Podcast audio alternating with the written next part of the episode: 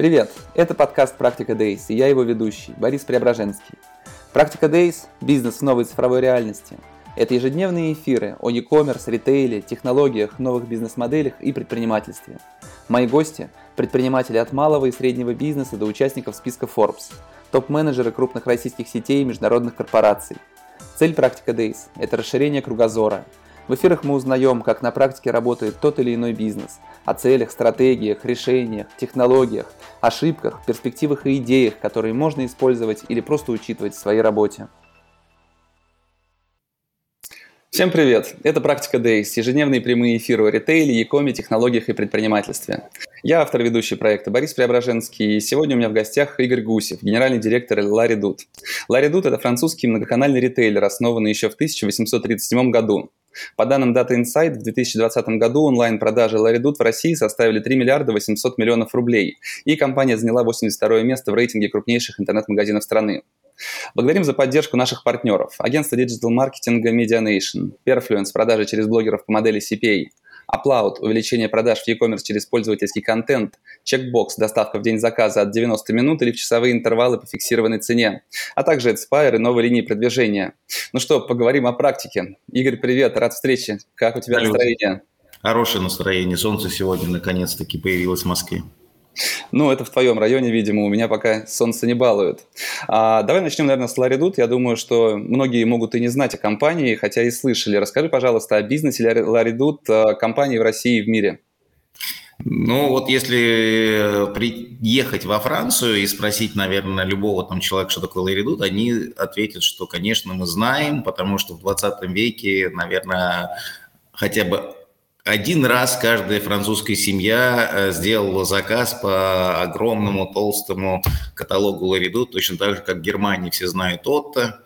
Во Франции Ларидут э, в прошлом веке был, по сути дела, пионером и лидером дистанционной торговли, а, тогда, когда еще не существовал интернет с появлением, э, собственно, интернет-магазинов Ларидут стал потихоньку терять свои позиции как каталожная компания, не очень быстро перестроился на якомовские рельсы. Произошло это там порядка 10 лет назад, но сейчас это полноценный интернет-магазин, э, каталоги мы уже не делаем, который торгует э, всяким разным. А, во Франции это примерно ассортимент такой же, как у Amazon и у Озон.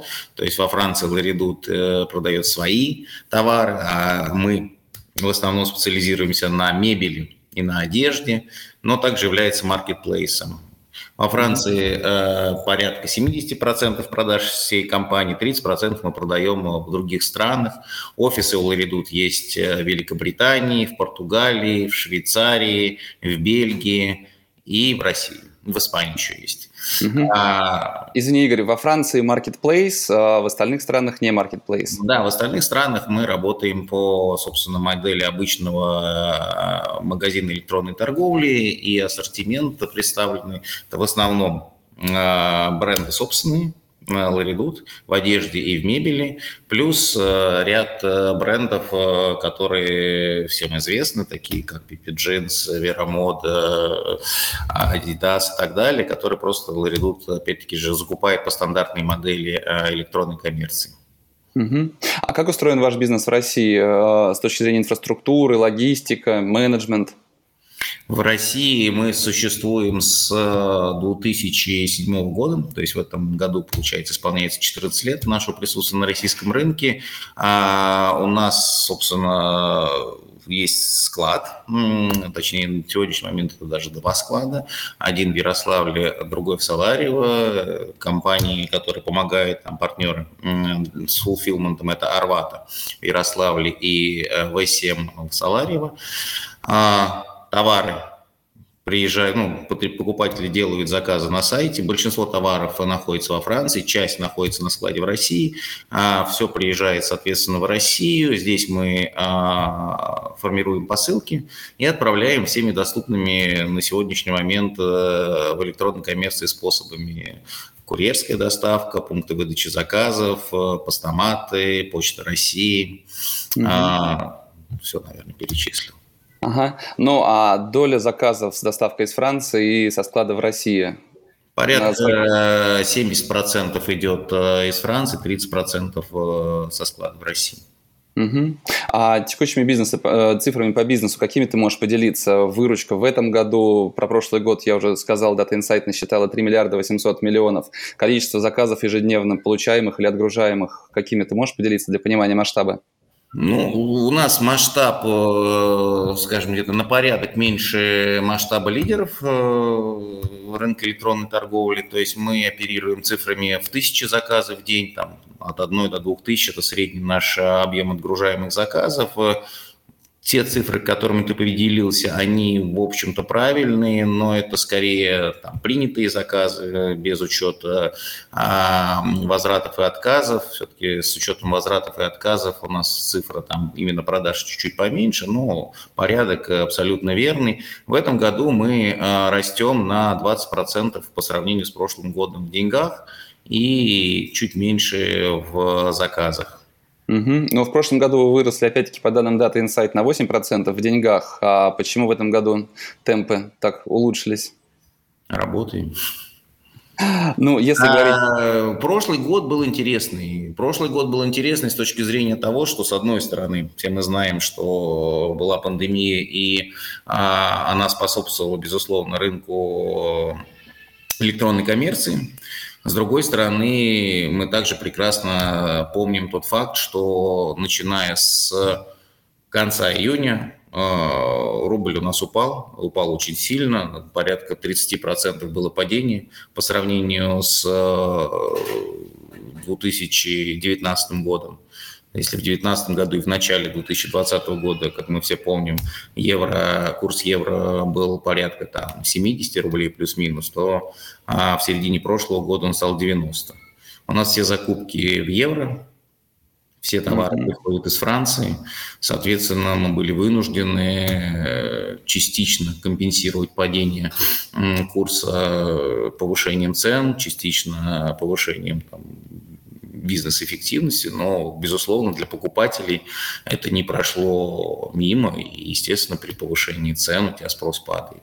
Поэтому а, темпы роста у нас, в принципе, невысокие. То есть мы не растем как э, лидеры электронной торговли. Но и не падаете также и мы не падаем, и у акционеров э, стоит очень э, понятная задача перед э, международными рынками расти, но при этом еще и зарабатывать. И в этом плане Ларидут может похвастаться своей бизнес-моделью. Да, мы там не растем трехзначными темпами, ежегодный рост составляет у нас от 10 до 20 процентов, но при этом мы регулярно зарабатываем деньги за 14 лет существования в России, у нас только один год был, по сути дела, убыточным, 2015, Давно? а все остальные были очень даже успешными. Угу. А ты говорил о том, что цифрами можешь многими делиться, а прибыль, размером прибыли? Ну, размер прибыли – это, конечно, вот конфиденциальная информация, но понятно, что она как там сопоставима с теми оборотами, которые, собственно, угу. ты назвал. Понятно. Игорь, ты сказал о том, что продаем мебель, одежду, там много всего, а все-таки какие категории сейчас являются для вас ключевыми? Да, по сути дела, много всего это про Францию, а в России у нас мебель и одежда. И э, до этого у нас, э, ну, до этого я имею в виду, что когда я пришел в компанию в 2014 году, у нас одежда составляла 90%, э, мебель 10% в продаже. Сейчас у нас уже 50 на 50 в деньгах. Угу. А в перспективе мебель должна вытеснить одежду? Ну, скажем так, э, я бы не сказал, что вытянуть, потому что у нас с одеждой... Вытеснить. Вытеснить может быть, просто у нас эм, продажа одежды с 2014 года по, я бы сказал, 2019 особо не развивались, и да, доля падала. Но во Франции наконец-таки сменилась команда на очень толковую. И вот коллекции прошлого года и этого года э, э, рекомендуют себя как очень удачные. И у нас сейчас растет и мебель, и одежда. Поэтому, в общем целом, э, мы думаем, что мы будем примерно сохранять вот этот вот паритет там 50 на 50. Угу. Слушай, ну как расти сейчас в фэшне? Все-таки, с одной стороны, Wildberries, а другие маркетплейсы активно растут, большие ритейлеры развивают свой сервис, свой онлайн. И с вашей методикой работы фактически, когда доставка, сколько, кстати, в среднем доставка составляет из Франции? Порядка двух недель. Ну вот, ну тут достаточно сложно, прямо скажем, вот это ожидание. Кто ваши клиенты, почему они готовы ждать две недели? Клиент, который ценит Ларидут за стиль, за качество, за э, некий, может быть, ну, раньше, может быть, можно было сказать французский шарм, сейчас все меньше и меньше вот это именно французскости в нашей коллекции, в большей степени это некая определенная уникальность, интерес коллекции, а подчеркивающая индивидуальность наших там, покупателей. То есть у нас э, с одной стороны, не очень большая аудитория, то есть за там, вот 14 лет на работу у нас э, база покупателей общая порядка там, 2 миллионов, но активные покупатели там около 250 тысяч человек. А, но, тем не менее, те э, покупатели, которые знают и регулярно делают покупки в Ларидуте, это люди со вкусом, это люди, понимающие, что такое стиль, это люди, которые не хотят э, одеваться в то, что, во что одевается коллега по работе, и за это они готовы ждать чуть дольше – чем угу. наши конкуренты. Хотя, ну, с чем сравнивать, опять-таки же. Если ты покупаешь э, кроссбордер, то там тоже не все очень быстро. Угу. Ну, то есть ты, по сути, говоришь о том, что ваши клиенты не покупают э, Wildberries? Да я бы не сказал, я думаю, что покупают везде. Но угу. просто э, часть вещей. У нас просто э, вот, несмотря на то, что, допустим, по одежде у нас представлен широкий ассортимент, часть клиентов покупает только, допустим, платье. Часть клиентов, наоборот, покупает только детскую одежду и не покупает для себя mm-hmm. ничего. Часть клиентов там любит у нас покупать обувь. Ну вот у нас не так уж много клиентов, которые прям все-все-все есть, конечно, такие супер-мега лояльные клиенты, которых мы даже поименно знаем, приглашаем на клиентские дни, используем их э, как наших бренд-адвокатов, э, ведем с ними активно группу в WhatsApp, чтобы понимать, чем они дышат и что они думают по поводу а, наших сервисных условий или наших новых коллекций. Но в целом, э, если говорить средний клиент, то нет, он не мультикатегорийный, он покупает что-то из из ассортимента Ларидут, что вот именно ему проглянулось, а остальное покупают в других магазинах. Угу. А соцдем, география? По всей России. Ну, угу. у нас э, порядка там 28% это Москва и Московская область, еще около 9% Санкт-Петербург, все остальное это вся Россия. Угу. А расскажи, пожалуйста, про этих вот самых лучших клиентов, которые у вас в WhatsApp-чате даже э, находятся. Как вы их выбираете, как строите с ними коммуникацию? Если кто-нибудь вывесит в WhatsApp-чате, что посмотрите, на Wildberries появилось такое классное платье, как и на Ларидут продается, что вы делаете, забаните?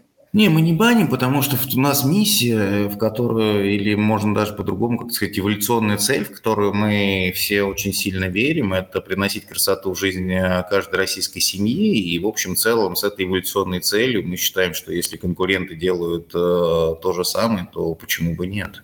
То есть в конечном итоге, если это про красоту, понятно, что мы их там, может, рекламировать не будем, но банить точно не будем. Что касается того, как выбираем, мы там, естественно, знаем всех наших потребителей, потому что у нас имеется полный объем данных про всю историю покупок э, людей, что, когда, как часто они покупали. Дальше мы просто им делали приглашение наиболее активным покупателям, э, прислали сообщение в WhatsApp, вступить в группу, объясняли, чем это хорошо, и очень многие соглашались. Вот таким образом мы набрали порядка там, ну, несколько сот человек, там, в несколько групп мы ведем, в каждой из них там под 200 э, человек а, наших вот активных покупателей. То есть для нас такие как бы фокус-группы, что ли, онлайн.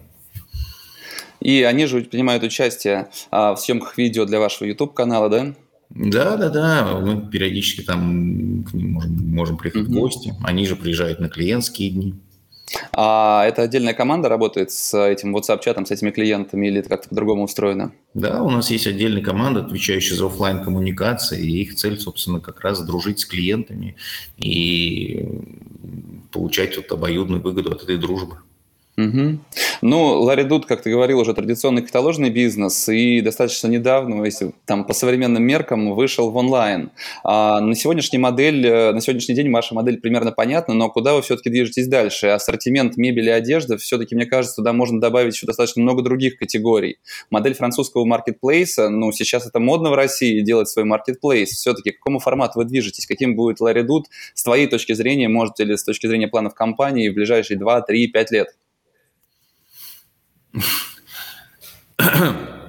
Ну, лучше, наверное, японскими мерками, ближайшие 100-200 лет. Ну, я шучу, конечно, но IT в Ларидуте не очень быстрое, поэтому э, темпы развития нашей компании на международных рынках во многом, собственно, ограничены э, возможностями IT-команды. Вот. Но если говорить о там, видении, то, конечно, мы идем к тому ассортименту, который есть во Франции, а это, по большому счету, все, что соответствует э, нашей эволюционной цели. То есть приносить приносить красоту в жизнь, и главное, чтобы это были качественные товары, то есть Ларидут никогда не будет э, торговать ширпотребом, такая, знаете, красота на один день, наверное, это не про Ларидут, а все остальное, что соответствует э, этому видению, рано или поздно, я думаю, появится в нашем ассортименте. Угу. Но с точки зрения перспектив, все-таки две недели ожидания, но это ну, очень тяжело ждать, мне кажется. То есть мне сегодня привезли кофе за 15 минут с утра, и аудитория все-таки привыкает к тому, что доставка должна быть быстрой в Якоме. А, есть какие-то планы по тому, чтобы ускориться, может быть, перевести часть ассортимента в Россию, изменить эту модель?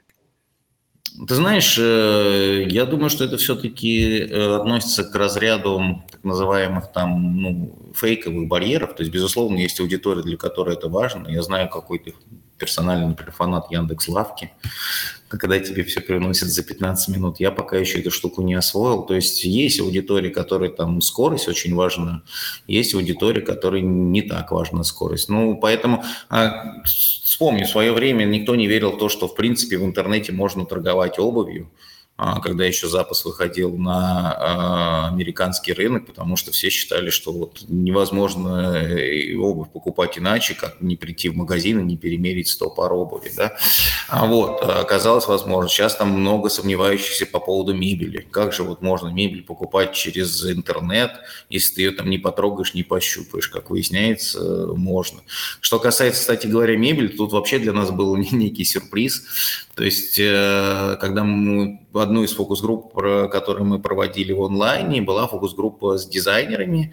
И, э, как ты понимаешь, дизайнеры очень много общаются с своими клиентами. Так вот, э, мы спрашивали про преимущества нашего магазина, и, как выяснилось, именно в мебели сроки доставки являются для нас не недостатком, а именно преимуществом. Ты меня слышишь, Борис? Просто куда Да, конечно, я здесь. Отлично. Вот. Э, потому что, опять же, нас сравнивают не с э, мебельными магазинами в России, а нас сравнивают э, с Италией, которую приходится ждать по 3-6 месяцев, да еще не факт, что приедет. И в этом плане наши сроки доставки в 2-3 недели клиенты воспринимают как мега супер да, условия. Что касается одежды, то, там, безусловно, это не там, сильно наша сторона. Мы делали эксперименты в свое время, э, и это, кстати, был один из неудачных экспериментов, который в том числе привел к э, вот тому неудачному результату, который я... 2018 года? В 2018 году, когда мы решили ускориться, а, немножко потягаться там с э, лидерами рынка, а, значительно усилили а, тот процент, о котором я сказал на локальном складе, то есть мы его довели до 70% э, с 30 текущих. Мы сделали во многие регионы бесплатную доставку и поняли, что э, объемы у нас особо не изменились. Как неудивительно, то есть нельзя сказать, что прямо за счет вот этих вот условий у нас сразу там пошел какой-то демонический рост, а при этом понятно, что с точки зрения экономики мы очень сильно ухудшили ситуацию с cash flow, очень сильно а, увеличили расходы, собственно, на локальное хранение, и в результате, собственно, мы сделали для себя вывод, что не стоит э, гнаться за всеми э, вот э, так называемыми как, как это лучше, наверное, сказать? Э, Возможно, мнимыми ценностями да, для потребителя. Да, да, да, да, да, да, да. Ну, да. То есть не стоит конкурировать по всем параметрам а, на этом рынке, стоит четко понимать, в чем твой профиль. И, и а, именно вот в этих а, конкретных а, дурацкое слово, но тем не менее рэперных точках усиливать свое конкурентное преимущество. Но не стараться там конкурировать э, по всем параметрам возможным. Это путь в никуда, на мой взгляд, э, потому что ты никогда не будешь э, конкурентен с лидерами рынка по всем характеристикам. Да, как минимум по прибыли удержаться будет тяжело, но мы в целом и видим, что по рынку это происходит. Огромное количество компаний вынуждены следовать вот этой экспресс-доставке, вынуждены какие-то развивать новые сервисы для клиентов. Это приводит к убыткам, а те, кто задают тон, они готовы к этим убыткам, а компании, которые гонятся, не могут просто удержаться. А кто тогда вашими конкурентами является основными? Да я думаю, что все компании, которые так или иначе имеют долю в кошельке покупателей, являются нашими конкурентами. А одежду люди покупают, если говорить про онлайн, мы прекрасно знаем, где и на Wildberries, и на Ламоде, и на Озоне. Вот э, некоторые компании уходят с рынка, которые были нашими конкурентами. Это и компания Otto Group, вот Купивип недавно все знают, слышали про э, последнюю печальную историю. И Мамси тоже ушли, тоже там одним конкурентом стало меньше.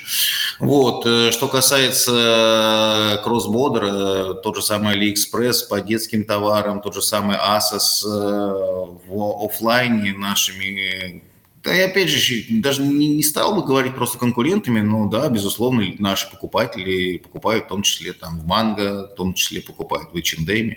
В общем, я тут... Никого не выделяете отдельного? Америк не открою никого конкретного сказать, что вот это конкурент номер один, по сути, вы не выделяете, не, да? Не-не-не-не. Угу. Ну, мне кажется, уникальной ваша бизнес-модель не только потому, что вы доставляете из Франции, и клиенты готовы ждать, но и потому, что все-таки вы прибыльные, ну, почти всю историю, да, как ты сказал, кроме 2018 года. И это уникальная история для отечественного e-commerce. Все-таки как вам удается? Я посмотрел перед эфиром, у Купи VIP того же выручка была не сильно больше, порядка 4,5 миллиардов в год, по-моему, по прошлому году, по данным Data Insight. А при этом они закрылись. Э, в чем секрет, может быть, почему у вас есть прибыль, а у других компаний нет? Ну, во-первых, э, очень тяжело на этом рынке работать с э, позиционированием себя как магазин низких цен, да, как, например, там заявлял Купи Это, опять же, возвращаясь к 2018 году, а, была одна из ошибок наших, то есть помимо локального стока мы были воодушевлены там, темпами роста 2017 года, объемами 2017 года и решили серьезно, допустим, снизить цену, снизить нашу маржинальность и э, э, рассчитывали на то, что высокие объемы покроют наши постоянные издержки. Эта модель э, работает, когда у тебя все хорошо а, и является очень рисковой, когда происходят э, различного рода а, негативные внешние или внутренние факторы, а, влияющие на объемы. Из внешних факторов в 2018 году сильно, опять-таки, же упал рубль по сравнению с 2017 годом. Из внутренних факторов у нас не очень стабильно в начале года работала наша платформа а, наш сайт. И, собственно, вот все это дело одно к одному наложилось. Э, объемы были не те, на которые мы рассчитывали, и при невысокой маржинальности, а высокая и невысокая, по большому счету, отличается там не на десятки процентов, это там, не знаю, 5, максимум 6 процентных пунктов. Вот. Но это очень значимая история. И, собственно, один из факторов успеха – это, безусловно, а, стабильности и стабильного прибыльного роста, это поддержание достаточно хорошей маржинальности бизнеса. Это. Второе, безусловно, а может быть и первое, то есть здесь не по значимости, а просто перечисляя факторы. Это, конечно, нужно, чтобы у тебя был хороший э, уникальный продукт как я уже упомянул, у нас э, очень хорошо развивается мебель, и мебель у нас находится в достаточно уникальной нише между э, дешевыми российскими производителями Икеи и Италии, которые стоят там в 5, в 6, 10 раз дороже. А мы примерно посередине, плюс-минус там два раза подороже, чем Икея, но зато в 2-3 раза подешевле, чем Италия. Вот. И она сейчас на сегодняшний момент э, почти не занята, эта ниша, и, соответственно, нас за это очень любят. Что касается одежды, это тоже должен быть, и, во-первых, индивидуальный стиль, а если бы говорить про там внешний марк, который у нас по-прежнему присутствует, как я уже сказал, просто в небольшом объеме, это просто там адекватные средние рыночные цены по тем же там Вера Мода и так далее, чтобы быть не самыми дешевыми, но при этом а, быть очень комфортными с точки зрения сервиса. Сервис – это то, над чем работает вся команда Ларидут. В России команда состоит из 50 человек офисных сотрудников, исключая колл-центр, еще 50 человек а, на аутсорсе у нас, ну и, собственно, я не считаю склад. И все 50 человек, которые работают в офисе, ставят одной из своих первоначальных э, задач – делать клиентов счастливыми. И по большому счету для нас это одно из конкурентных преимуществ, э, чтобы вот каждый день, приходя на работу, мы, во-первых, там изучали, э, за что нас любят и усиливали эти моменты, а с другой стороны разбирали каждый день буквально а, то, где мы не доработали, чтобы это избежать в будущем и за счет хорошего, качественного сервиса, душевного отношения к нашим покупателям а, вот выстраивать это конкурентное преимущество Ларидута. Но что такое идеальный сервис для вас? Все-таки я хочу себе футболку, знаешь, я не репрезентативен, но для меня идеальный клиентский сервис – это та же гиперлокальная экспресс-доставка, когда я получаю быстро. Поэтому хочется понять для вашей бизнес-модели, что такое идеальный сервис, как вы его видите, над чем вы работаете каждый день, все 50 офисных сотрудников компании.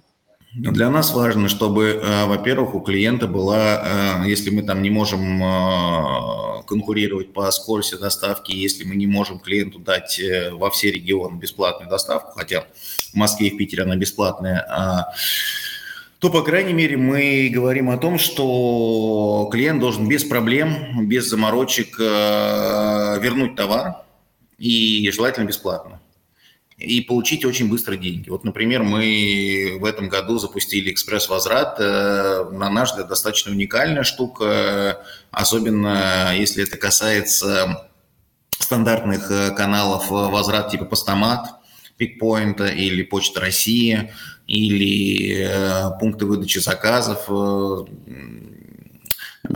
тот же самый пикпоинт или гермес, то есть когда ты приносишь возврат, а, деньги тебе возвращаются, или, по крайней мере, мы отправляем деньги на следующий день после того, как ты принес возврат, не дожидаясь того, а пока товар придет, приедет к нам на склад. Э, мы доверяем нашим покупателям, что они приносят именно то, что они у нас покупали, а не что-то другое. В принципе, доверие – это одна из ключевых э, составляющих нашего клиентского сервиса, потому что очень много случаев, когда э, изначально есть э, клиенту недоверие, и клиенту приходится каждый раз доказывать, что он не верблюд. Но ну, мы стараемся так не делать.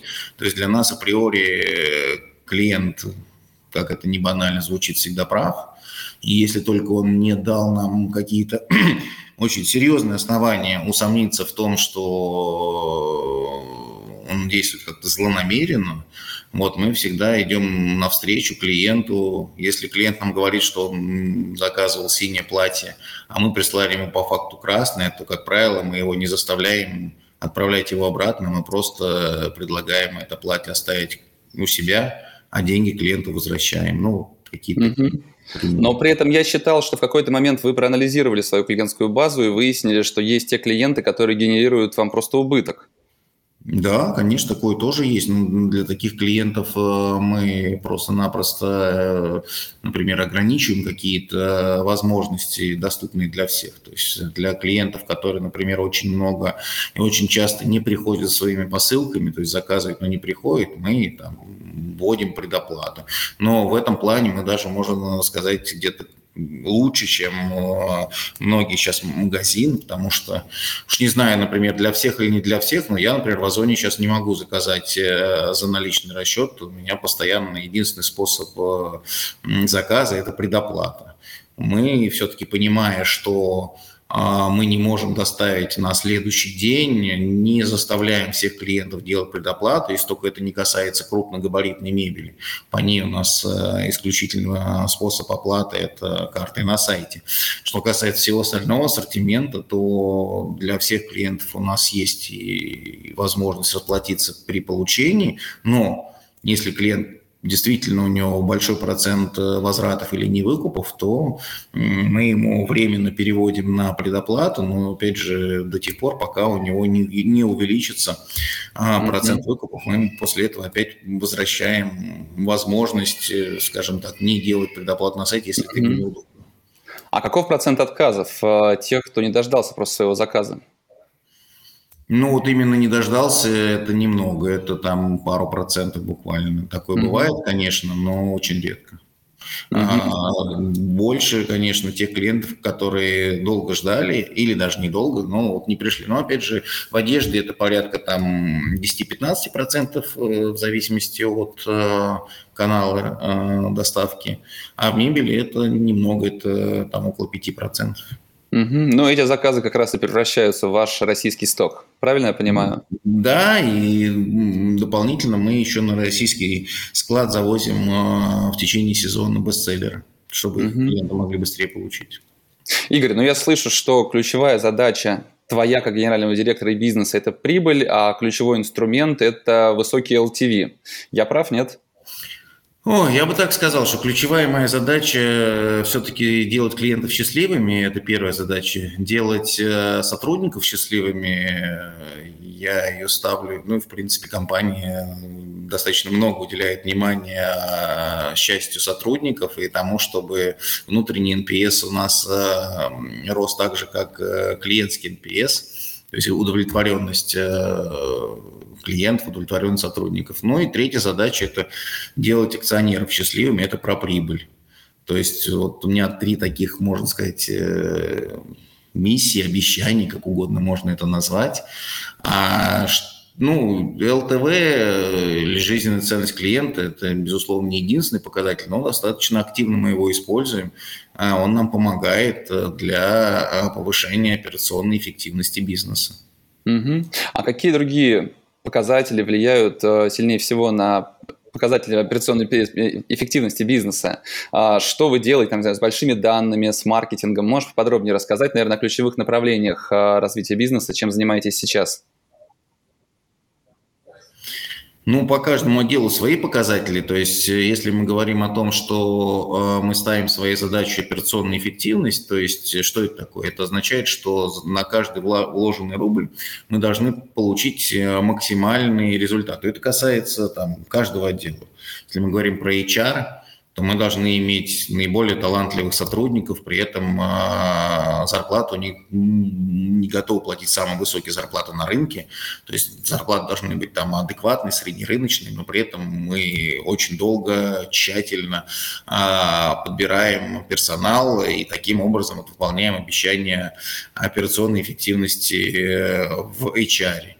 Если это касается работы по а, логистике, то опять-таки же мы очень тщательно подбираем поставщиков, чтобы с одной стороны это были профессионалы с очень высоким уровнем сервиса, с другой стороны мы не готовы переплачивать, и мы всегда говорим о том, что э, условия, по которым мы будем продолжать работать, должны быть как максимум среднерыночный, то есть еще раз мы не требуем самых лучших условий, там у нас опять-таки же не самые высокие обороты на рынке, но мы настаиваем, что будь то э, компания по доставке, будь то партнер по фулфилменту, будь то колл-центр, то есть э, мы требуем, ожидаем, наверное, более правильное слово сказать, э, самого высокого уровня профессионализма, но при этом а, готовы исключительно среднерыночные а, цены фиксировать в наших а, контрактных, контрактных обязательствах.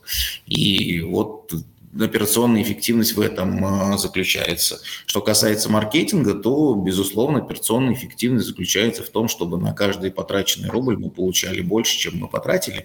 И вот здесь, да, действительно, там, жизненная ценность клиента – который мы понимаем как э, то, сколько в конечном итоге нам э, клиент оставляет денег за вычетом затрат на его приобретение, затрат э, на доставку ему заказа и на возможные, соответственно, возвраты плюс затраты на поддержание этого клиента. Вот, собственно, а, э, те деньги из той маржи, которые мы получаем а, за вычет вот этих затрат, и есть для нас lifetime value.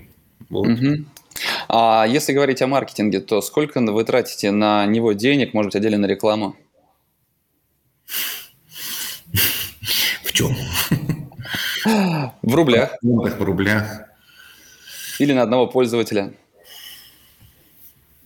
Но здесь я бы не очень хотел называть эту цифру. А, там у нас достаточно хороший рекламный бюджет, исчисляемый э, сотни миллионов рублей в год, но конкретно цифры я, конечно, не хотел угу. Ну, не надо. А, если говорить на затраты на конкретного пользователя, то, опять-таки же, возвращаясь к постулату о том, что мы в общем целом прекрасно понимаем по каждому пользователю, какой у него lifetime value, мы максимальную сумму затрат на одного клиента именно этой суммой ограничиваем. То есть если мы там по одежде понимаем, что lifetime value у нас там ну плюс-минус там 4 тысячи рублей, по одежде у нас там, ой, по мебели, извините, в зависимости от э, типа мебели он может там 8-15 тысяч рублей составлять, но вот это там максимальная сумма, которую мы готовы потратить э, на каждого клиента в зависимости, собственно, от э, категории.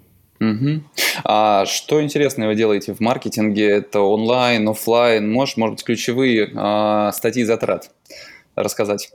Ну, все-таки э, там ты нас представил как многоканального ритейлера, мы все-таки, наверное... Так больше... в Википедии написано.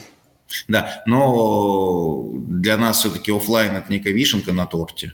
То есть все-таки 99% э, наших продаж это исключительно онлайн. Собственно, почти таким же образом и распределяются наши рекламные затраты. Но тем не менее, да, во Франции особенно у нас активно а, развивается магазины магазины, прям полноценные магазины, и два направления, либо магазин Ларидот, либо магазин MPM.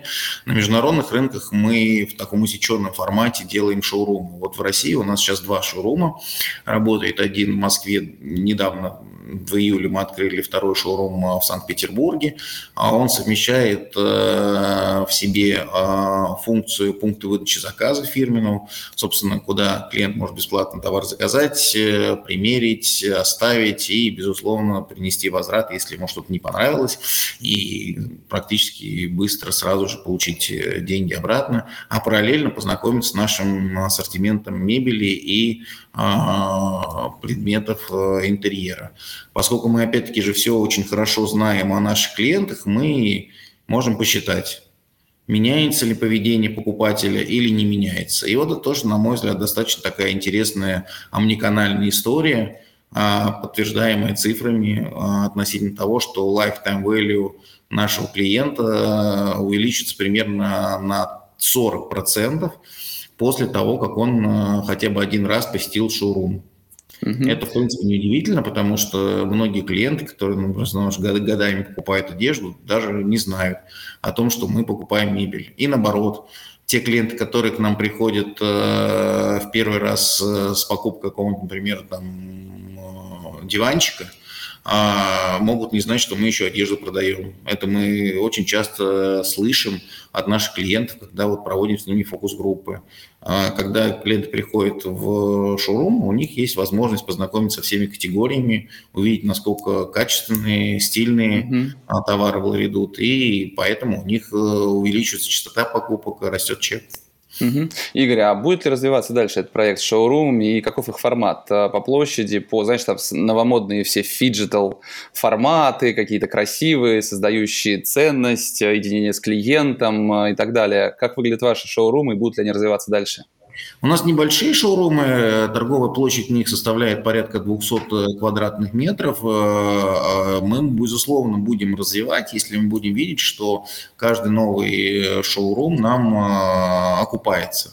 И вот опять-таки же, окупается он или не окупается, считается очень просто. Мы понимаем затраты на шоурум в месяц, и мы понимаем, какое количество клиентов должно посетить шоурум, чтобы вот за счет вот этого вот 40% роста lifetime value мы окупили затраты. Плюс э, в шоурумах происходит регистрация новых клиентов, тоже очень легко мы считаем, сколько мы в среднем платим за покупку нового клиента в онлайне, с поставимыми затратами готовы тратить в офлайне. Поэтому посмотрим сейчас, э, как отработает питерский шоурум по итогам вот э, нескольких месяцев. Следующий шаг будет открыть шоурум в миллионнике, следующий шаг в небольшом э, городе, там 100-200 тысяч человек. И опять-таки же будем вот смотреть, читать. Если мы увидим, что история прибыльная, будем продолжать. Опять-таки же тут еще какой момент. Мы это считаем не в моменте, а каждый месяц. Вот, например, недавно московский шоурум э, там начал просаживать показатели, потому что он пользуется большой популярностью среди тех, кто уже хотя бы раз в нем был, но поток вот э, клиентов, которые приходят в шоурум впервые, он уменьшился. А для нас это принципиально важно, чтобы вот каждый месяц приходили новые клиенты. Мы делаем определенного рода акции на сайте. Сейчас можно получить э, дополнительную скидку, если ты делаешь заказ с доставкой в шоурум.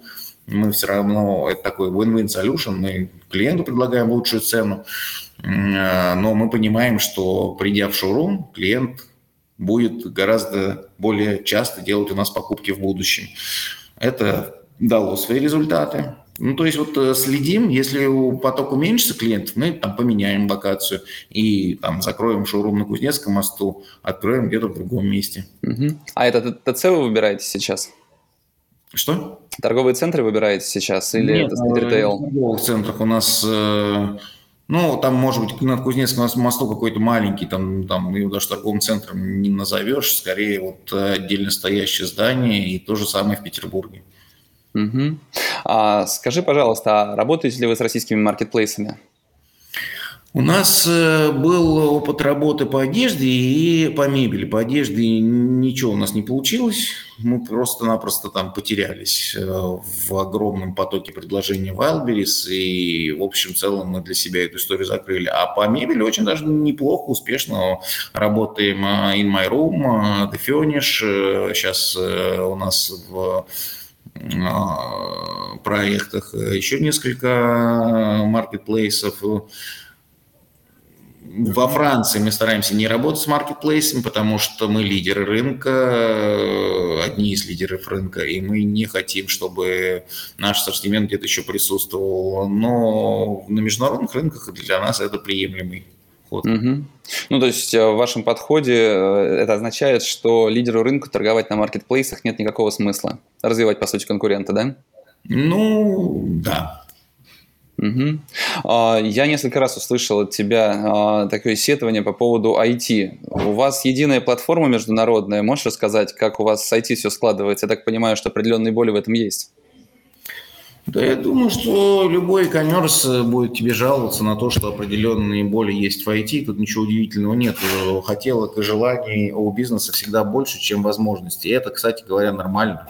Я вообще всегда говорю о том, что если бы там отдел аналитики или отдел IT выполнял все желания, это означает, что компания работает неэффективно и слишком раздут штат, потому что всегда желание бизнеса а, а, не так. В любом бизнесе э, желание э, что-то сделать э, больше, чем возможность, а если, и, и если начинать их анализировать, эти желания, то ты детально, ты в каком-то моменте понимаешь, что от половины, на самом деле от 80% надо отказываться и их не реализовывать, потому что овчинка выделки не стоит. Те ресурсы, которые требуются на реализацию этих хотелок, никогда не окупят затраты собственно, на то, чтобы это сделать. Ну, может быть, я немножко утрирую, понятно, да, но суть вот такая. Поэтому я думаю, что так или иначе все бизнесы жалуются на узкие горлышки. Ну, Объективно мы работаем на самописной платформе, которая родом из э, еще даже 90-х, а не 2000-х. Вот, и сейчас там достаточно серьезные во Франции идут преобразования. Но это требует время. Угу. Я вот что-то заметил, что у меня батарейка 8% осталось. Я прошу угу. прощения наших чудесных зрителей, но мне нужно подключить. батарейку. Угу. Ну, давай. На секунду. Хорошо, давай. Ну, а я пока, Игорь, отошел, расскажу, что практика Days обзавелась своим собственным офисом. А, сейчас будем здесь все это оборудовать, делать. А, в команде работает всего три человека. Помимо меня это незаменимая Елена Манохина из а, Мексики, подключающаяся к нам, и Яна, редактор, который пишет статьи. Теперь у нас есть дом, поэтому ждем новую мебель, которую одна замечательная компания решила подарить, и оформляемся, готовимся. Вчера, к сожалению, произошли проблемы с интернетом, поэтому эфир мы перенесли, но поговорим о теме CDP мы завтра. Наверное, она отчасти будет перекликаться с сегодняшним нашим разговором с Игорем. А, все-таки LTV действительно важнейший показатель, и работа с данными а, позволяет а, улучшить именно этот показатель, наверное, во многом тоже. Я снова с вами, да. все в порядке. Да, отлично. А, скажи, если говорить все-таки об IT, то может быть, есть сейчас какие-то задачи конкретные, которые вы пытаетесь решить, проблемы, где, может быть, э, я или зрители могли бы помочь, сотрудники, сервисы? Основная проблема то, чтобы перейти из монолитной системы в модульную. То есть у нас сейчас, как я уже сказал, самописная монолитная система, и любое изменение а, требует большого количества ресурсов и влияет на все остальные системы. То есть вот преобразование, которое французские коллеги делают э, в ближайшие там 2-3 года, как раз заключается в том, чтобы из э, монолитной системы сделать модульную, при которой любые новые э, инициативы а, реализовывались бы не по там, несколько месяцев или годами, иногда, как сейчас происходит, а гораздо быстрее. Вот. Что касается помощи, тут не сложно сказать, честно говоря, потому что все-таки у нас основная команда сидит во Франции, в Португалии, и в этом плане, ну, объективно, наверное, нет. Наверное, достаточно сложно. Угу. Ну а забрать себе управление IT, сформировать свою команду, найти российского подрядчика, сделать собственную платформу, этот вариант не обсуждается, он невозможен? Ну, это, думаю, что было бы не очень эффективно с точки зрения ресурсов. Вот. Э, какие-то, безусловно, вещи мы делаем на локальном уровне, но это такие мини-вещи. У нас есть э, специалист по IT, но это скорее там э, лендинг-пейджи, это любые гаджеты, которые мы встраиваем в сайт. Мы активно работаем с компанией Floctory, наш такой давний партнер. Но это все касается скорее mm-hmm. там вот э, интерфейса взаимодействия с покупателями. Здесь, э, да, безусловно, там есть э, поле для сотрудничества, но если говорить о каких-то там фундаментальных э, перестройках системы, как, например, э, появление возможности торговать э, по системе Marketplace, то здесь мы ждем все-таки разработки от центральной команды. Если каждая страна это будет делать самостоятельно, то это будет не очень эффективно. Угу. И опять мы приходим к тому, что чтобы активнее развиваться, нужно наращивать затраты. А если цель стоит все-таки сохранять прибыльность, то какими-то вещами, в том числе и, собственно, IT, вполне можно поступиться. Тем более, что текущие показатели позволяют продолжать работать на текущем софте, правильно? Да, да, да. Угу. А если говорить о планах на этот год, то вот эти 20% поддержания, погоду, поддержания роста погоды, это и есть ключевая задача, ваш план? Ну, у нас план был даже поменьше, то есть мы перевыполняем э, план с точки зрения темпов э, продаж, ну, плюс, как я уже сказал, для акционеров очень важно, чтобы даже не столько вот выполнять план по продажам, сколько выполнять план по прибыли. Ну, пока тьфу тоже идем э, с небольшим mm-hmm. перевыполнением. Ну а все-таки за счет чего? Ты говоришь, ну работаем, но как работаете? Что сделали такого интересного? Что повлияло на это? Или это просто в целом спрос? А, конкуренты закрываются, у вас развиваются какие-то ассортиментные, может быть, новые категории, и все развивается. Может быть, есть какие-то такие точечные решения? Сделали вот это, сделали экспресс-возврат, да, то есть какие-то вещи, которые повлияли на тот же показатель LTV, а, повлияли на общий уровень продаж, на рост его.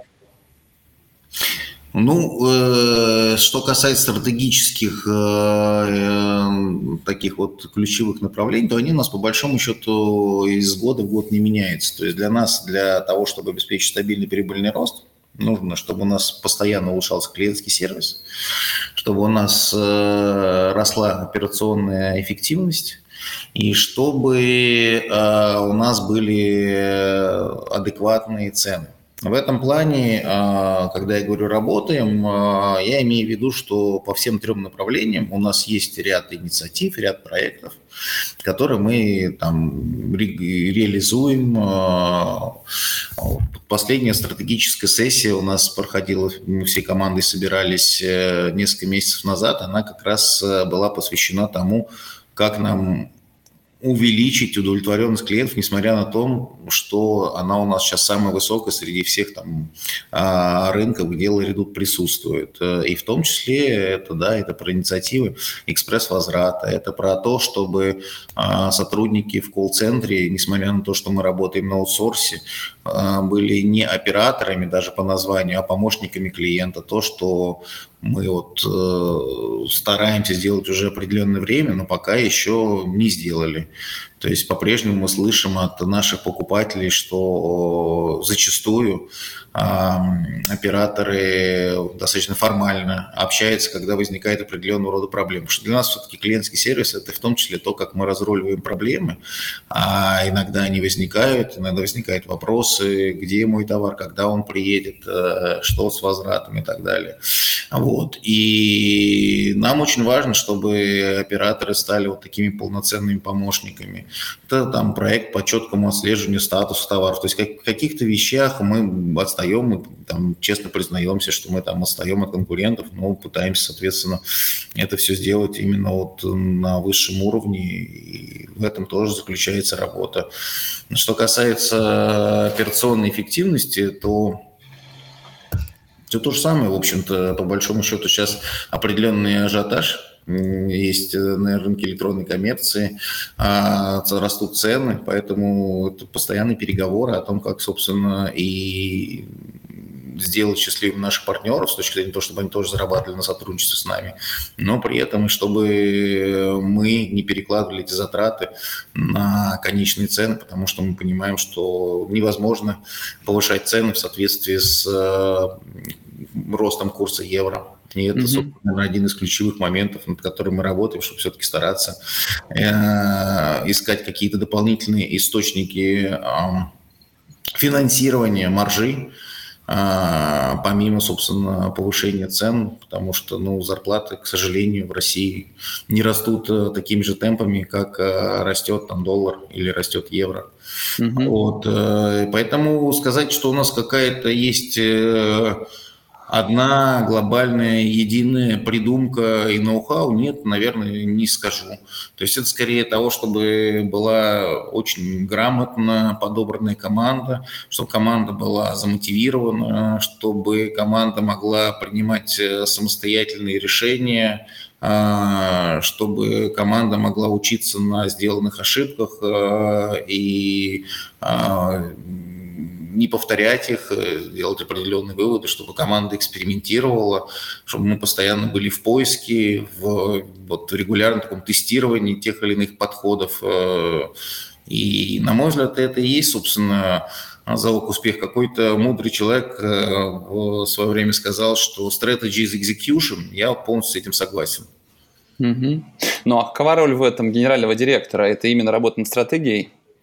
Ну, я считаю, что ключевая роль генерального директора – создать этот environment, создать эти условия, при которых команда раскрывается, команда понимает правила игры, а, команда понимает, куда мы идем, а, у нас есть общее видение стратегии, у нас есть общее видение приоритетов а, и создать вот этих вот условия там четких взаимных обещаний, при которых люди там контролирует ключевые показатели бизнеса. И это делает не генеральный директор, э, приходя mm-hmm. на работу, открывая миллион отчетов и проверяя, что все в порядке, а чтобы за каждый бизнес-показатель был конкретный ответственный человек, который на него смотрит э, на ежедневной основе, э, собирает команду для того, чтобы его улучшать и поднимает красный флаг, если вдруг он падает. Угу. Ну а на практике чем ты занимаешься изо дня в день? Тем более сейчас вы на удаленке, как работать с командой это получается? Они бесконечные совещания в Зуме? Ну, стараемся их минимизировать. Конечно, совещаний много, но это вот одна из главных болей. То есть э, здесь э, все, по большому счету, ничего не поменялось с точки зрения режима работы. А, может быть, очные встречи перешли там, в Zoom или в Teams, а так э, это работа с документами, это совещание, это, а, скажем так, 10% стратегии, а остальное 50 на 50 с точки зрения решения каких-то там ключевых моментов и э, создания условий для того, чтобы эти ключевые моменты решала команда. Угу. Понятно. Игорь, спасибо тебе большое. На самом деле я а, воодушевлен, наверное, во многом твоим рассказом, потому что прибыльный e-commerce на российском рынке – это редкость большая, и то, что вам это удается делать, это замечательно. Я желаю вам выполнить все планы на этот год, и что ж, до новых встреч в эфире, обсудим, как закончится этот год, я думаю, в итоге. Спасибо, Борис, очень было интересно пообщаться, и спасибо всем, кто нас э, слушал, смотрел. Спасибо, пока. Пока. Спасибо, что дослушали этот выпуск до конца. Ставьте оценки, пишите комментарии, отмечайте нас в соцсетях, это поможет новым слушателям узнать о подкасте. Список всех прошедших и программы предстоящих эфиров размещены на нашем сайте practicadays.ru. Наверняка вы найдете там те компании и тот опыт, которые будут интересны и полезны именно вам.